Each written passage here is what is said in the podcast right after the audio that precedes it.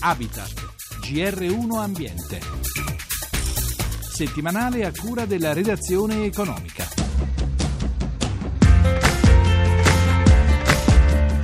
Non solo terre dei fuochi, nelle regioni del sud ci si preoccupa anche di tutelare il paesaggio, di sviluppare politiche urbanistiche e ambientali che si sforzino di coniugare sviluppo delle comunità locali e sostenibilità.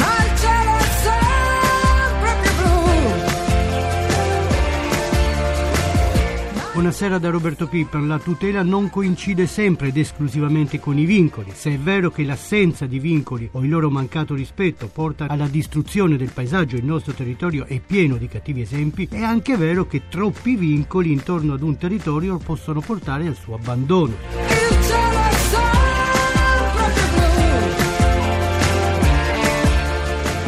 Questi problemi si è discusso a Taranto dove è stato presentato oggi il piano paesistico adottato pochi mesi fa dalla Regione Puglia. Maurizio Tira è il presidente del Centro Nazionale Studi Urbanistici. Si può dire che una delle novità del piano è la maggiore importanza che viene data alla tutela del paesaggio rispetto alle scelte urbanistiche dei comuni? La novità è il dibattito anche che sta avvenendo è il rapporto tra questo piano e la pianificazione comunale, quindi con le possibilità di sviluppo che hanno i comuni perché il tema del paesaggio diventa in questo caso, nel caso della Regione Puglia, un tema che prevale sulle scelte che possono fare i comuni nelle aree tutelate quindi sulle scelte di trasformazione urbanistica del territorio.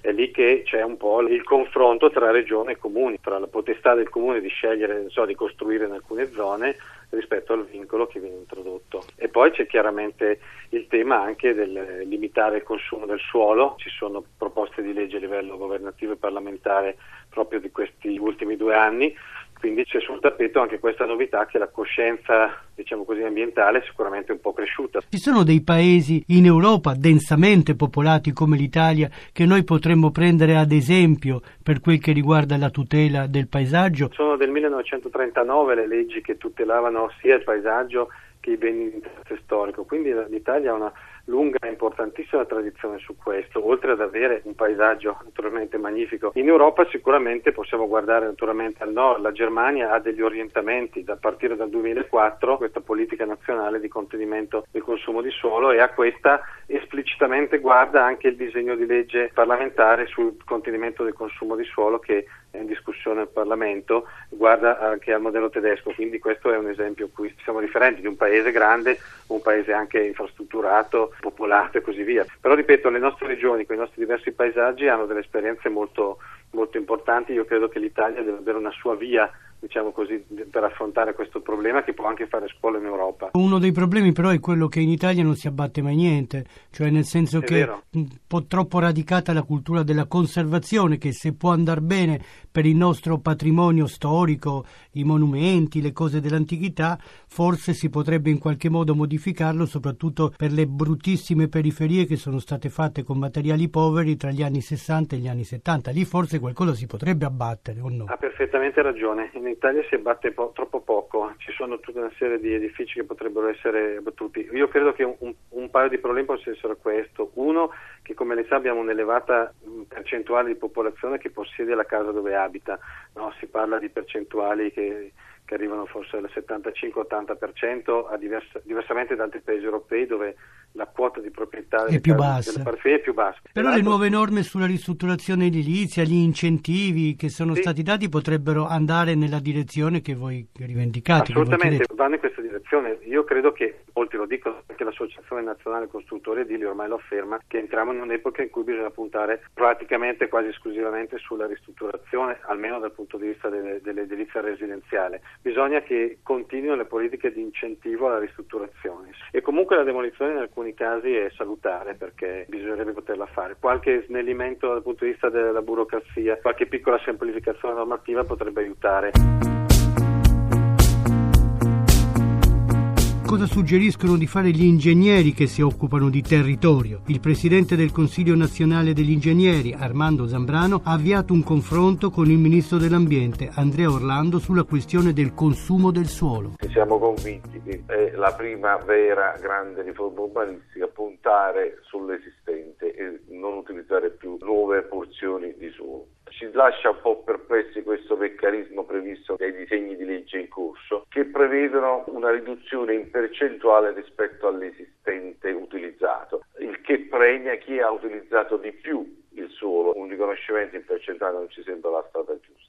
L'altro percorso è facilitare però gli interventi di demolizione e ricostruzione di fabbricati esistenti. Sappiamo che ci sono pessime costruzioni anche in zone paesaggistiche di grandissimo interesse, sia all'interno dei centri storici, quindi bisogna cominciare a fare un'analisi sulla qualità delle costruzioni, anche sulla resistenza, anche sulla manutenzione, insomma anche sulla durabilità di queste opere e questo grande piano deve essere finalizzato proprio a interventi anche radicali di demolizione e ricostruzione. Si pensi per esempio anche a quello che si fa intorno alle zone che hanno una valenza storica culturale di particolare pregio. Certo, anche qui dare delle volumetrie in più, insomma, dare della moneta urbanistica a chi intende localizzare. Allora i comuni devono prevedere delle aree dove si può intervenire in modo da poter spostare queste costruzioni. Allora, tutto questo prevede una semplificazione delle procedure, la capacità dei comuni di decidere, perché questo non sempre è facile, perché ci sono troppi troppe normative, cominciare a fare dei piani urbanistici che comincino a differenziare anche le procedure, anche la documentazione tra comuni piccoli, medi e grandi che hanno necessità diverse, semplificare il quadro delle competenze appunto tra regione, Stato e altri organismi. Intervento sul territorio che dovrebbe essere fatto su vasta scala e potrebbe essere anche un volano per la crescita del nostro paese. Con un pacchetto di norme di semplificazione innanzitutto, questa è la cosa più importante. Noi pensiamo che sia fondamentale semplificare e accelerare le procedure perché altrimenti non si fa nulla. Nessuno, non si fa nulla. La nostra idea è molto semplice. I professionisti hanno maturato ormai una competenza, una coscienza, se vuole, ecologica, ambientale fortissima. Quindi affidare ai professionisti compiti di istruttoria su progetti, quindi anche di autorizzazione su progetti da loro stessi redatti o redatti dai colleghi secondo una scala di importanza che possiamo definire,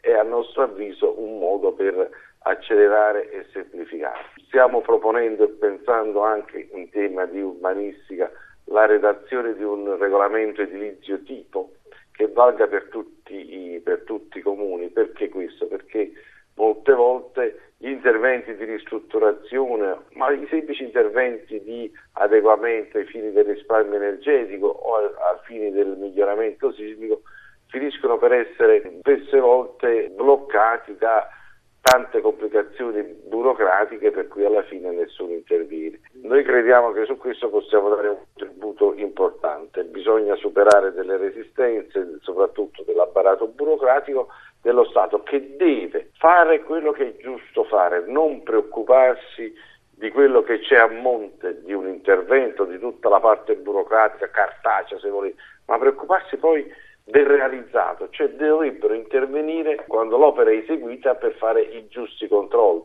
In questo paese si controlla tutto sulla carta ma non si controlla nulla sul reale. Noi abbiamo fatto un'indagine da cui si evince che le richieste di agibilità vengono controllate per il solo 17%.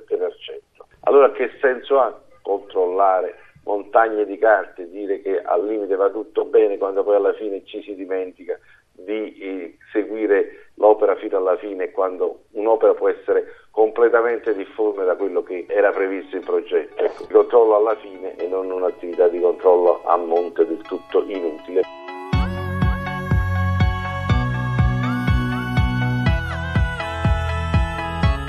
Greci utilizzavano le loro acque per guarire dalle ferite di guerra, attribuendo loro poteri soprannaturali. Presso le località termali sorgevano infatti templi dedicati alle divinità.